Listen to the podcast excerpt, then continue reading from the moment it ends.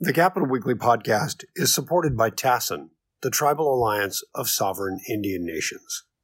Funding for the Capital Weekly podcast is provided by the California Endowment and by TASSEN, the Tribal Alliance of Sovereign Indian Nations.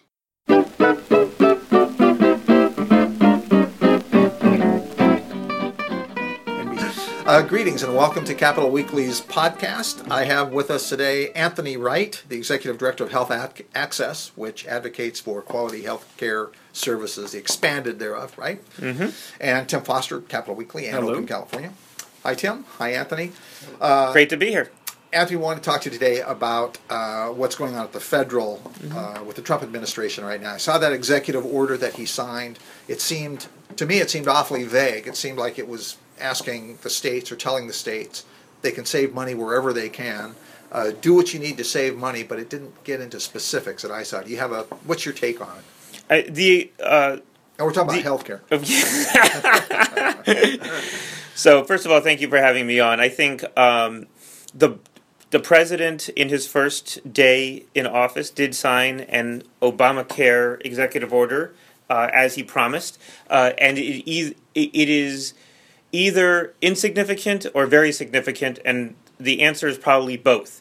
That at one level, it doesn't actually do anything. So there's not a uh, con- concrete action that comes out of that executive order. However, it does authorize the agencies to go ahead and start seeing if they can dismantle key parts of the Affordable Care Act. If those agencies do follow through on the authorization that is provided, it could have uh, immediate Uh, effects through the healthcare system. Mm-hmm. So, for example, if they are saying we're going to encourage people not to, uh, we're going to b- provide blanket exemptions to the individual requirement to, to purchase health coverage, yeah.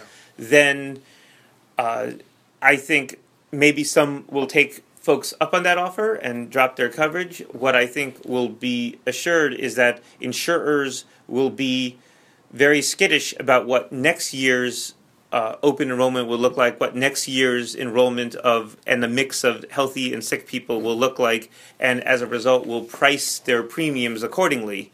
And so if the the H H S goes ahead on that path, then you could see a, uh, you could very well see a spike in, in premiums in two thousand eighteen over and above what what normal medical inflation trends would provide for. But, but the, and whip so, hand, the whip hand is the money, right? I mean, the feds have the money. So to the extent there's subsidies, to the extent there's money flowing from the feds to California, uh, do this or you lose money. I mean, is that... That would take congressional action. That would, but I think that there's a lot you can do administratively to really create uncertainty in the insurance market, which would then lead to, to, to higher rates in two thousand eighteen and beyond. So first, one of our messages for people is to sign up for for coverage, mm-hmm. uh, uh, lock in your rate for two thousand seventeen. Covered California's open enrollment uh, period goes through January thirty-first. So to lock that in, if you sign up for um, one of the good things about the Affordable Care Act and California's implementation is that your rate is guaranteed through the year. Prior to the Affordable Care Act, insurers could raise rates multiple times a year and did, uh, and wow. and that's not the and that's not the case at this at least at this moment. But this do, uh, does mean that if they are intent on going down this path of repealing the Affordable Care Act without a replacement in place, that could create chaos through the healthcare system. That could spike premiums in a very significant way. And then one thing that that executive order signifies to me is that it is no longer Obamacare. This is not uh, this is not the way Obama would have implemented the law. It is now Trumpcare. It is now Trump, the president um, implement, I- implementing the healthcare system, and so it's now on his responsibility. Uh, if there are rate hikes, if there are um, problems with access, and those types of issues, yeah. and so so he has to be careful about that if um, moving forward. The um, uh, you know we talked a little early about um, single payer universal health care, but just on the cost, just on the magnitude. If people like me who like the idea, and I know there are other supporters who like single payer universal health care. If there some idea of the kinds of costs we're talking about, I mean, these... Well, l- l- let me start with the cost of what we're talking about with regard to the repeal of the Affordable Care Act. Yeah. Uh, the, the the Affordable Care Act, if repealed, would uh, right now provides coverage to over five million Californians, about four, uh, four point one million folks who are benefit from the Medicaid expansion, mm-hmm. okay. um, another one point three million who who get coverage through Covered California. Um, in total, that's about twenty. We get about twenty-two billion dollars a year from the Affordable Care Act. If that was repealed without any replacement face, that's a twenty-two billion dollars hit to California's healthcare system. Okay. Uh, that's a massive amount of money. Um, just the Medicaid expansion alone, which is seventeen billion dollars, is more than than than everything California, the state budget, spends on higher education. You see, U C, C S U, et cetera. Um, it is. Uh, It is. A, it also is just. It's hard to imagine how we would backfill that. Uh, uh, just to give you a, again a, another comparison, I work. I worked with many others um, very hard on the tobacco tax initiative, Prop fifty-six, which ra- raised the tobacco tax by two bucks. It took us uh, three times to get that done, and it raises one billion dollars for Medi-Cal. So it's, you know, we would need to do the equivalent of twenty-two tobacco taxes in order to uh, just make up the money that we could potentially lose just on the A C A repeal alone.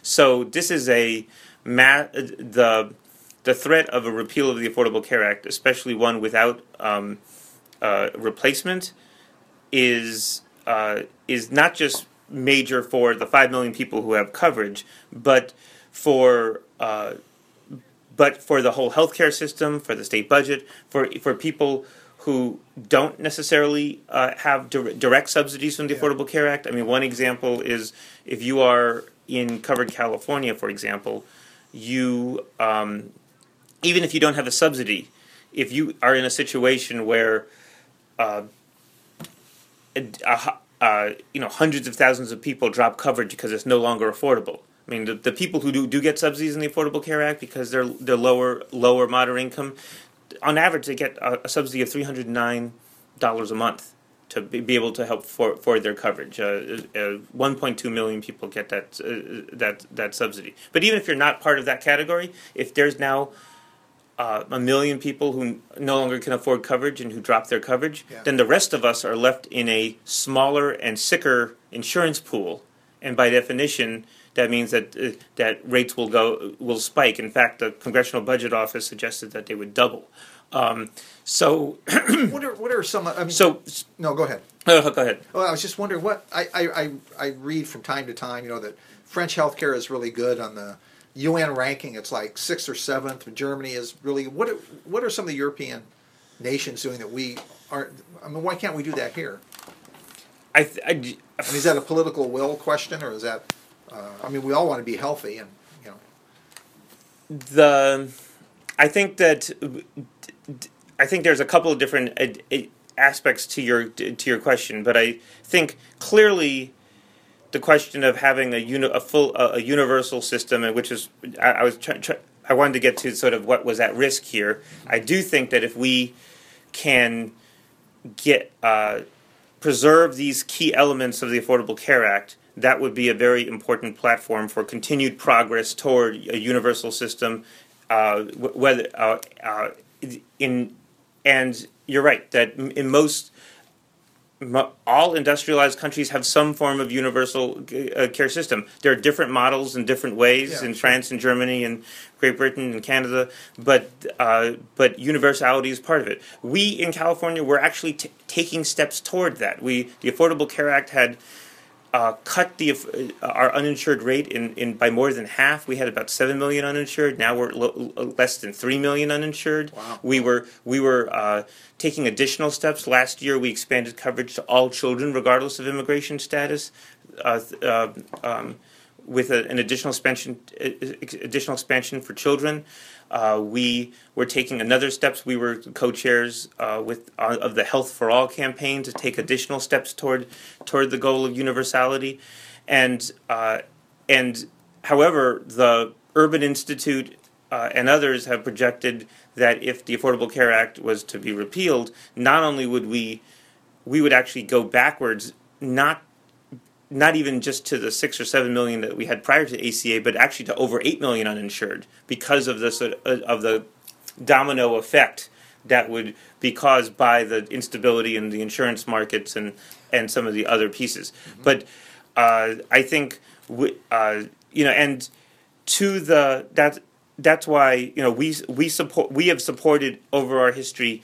Um, important reforms to expand coverage, whether they be uh, employer mandates, single payer, or, or uh, um, the Affordable Care Act. Obviously, the all of these efforts, we think California should take should move forward with regard to those efforts. But we really need to first see, uh, first engage the federal fight, because that's what is at stake right now.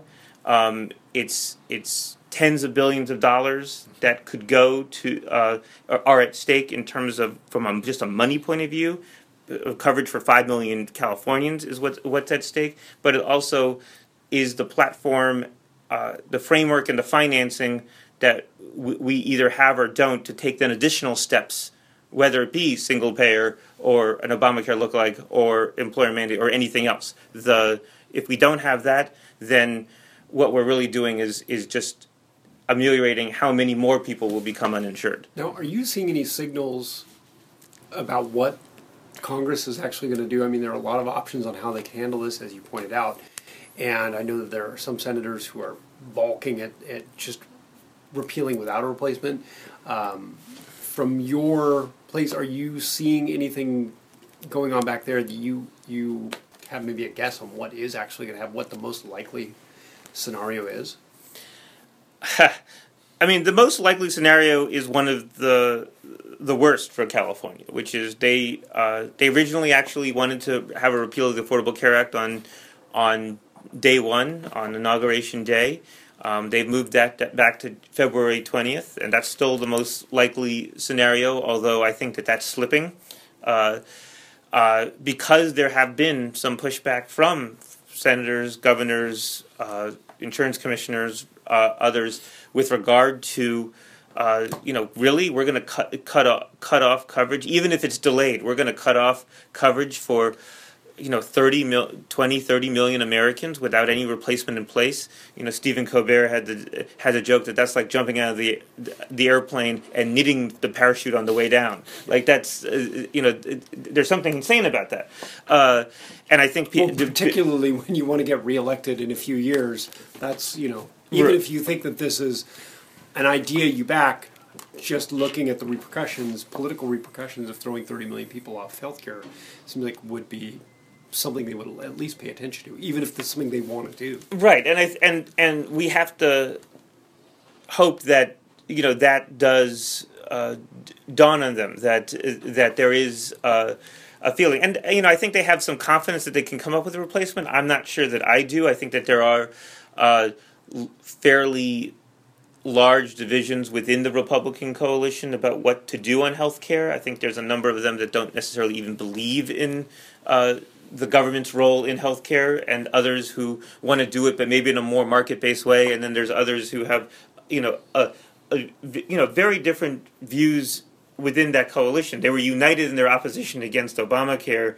um, maybe not even on the details of it, since some of those elements of Obamacare were actually from, uh, you know, Republican plans of, of of the past, but more about just who, whose whose legislation it was. But regardless, they were unified in their opposition.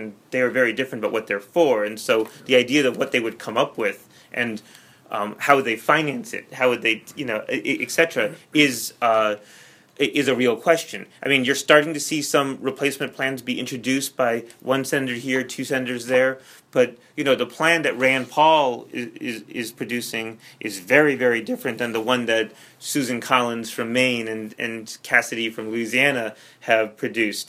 Uh, and, you know, the difference, they both would mean significant cuts to California, although, you know, the differences are dramatic um, in, in many ways, and also Uh, it, it, so I, I just want, w- want to be clear here that part of the reason why we're being very clear about s- wanting to see a replacement is we want them to actually engage in the tough back and forth of what are the trade-offs, what are the, uh, uh, you know, what are the impacts, so that, because if we just, you know, drive the bus off the cliff, I'm not sure that there's, you know, and putting it, putting anything back again, back together again.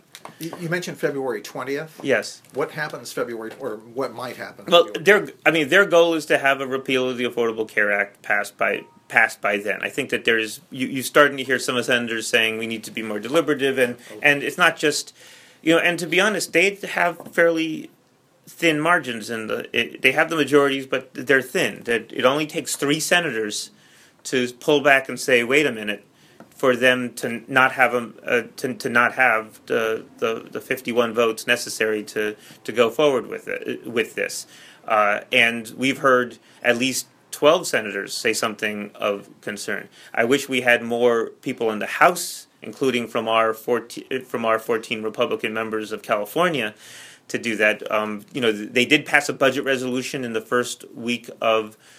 Uh, Uh, the first couple weeks of January, where uh, we did have, which then authorized uh, the budget reconciliation vote, which would be the repeal of the money for the Medicaid expansion, the money for the subsidies and exchanges like Covered California, and uh, thirteen of the fourteen, you know, voted for that resolution. The exception was McClintock, uh, you know, for, uh, along with some of his Freedom Caucus cohort, um, who actually said we need to have a re- we can't repeal without a replacement. He, I think he and Rand Paul both cited the fact that it will blow up the deficit. Exactly. So here's the irony: is that, you know, people have campaigned and campaigned against the deficit, and if they repeal it without a replacement, they immediately, you know, drive the deficit. No, and there's a, there is a certain actually consistency to that. I mean, you know, I, I, I would have a very different vision of a uh, of a of a of a system than Tom McClintock, but I I, I think he's correct on that in that regard.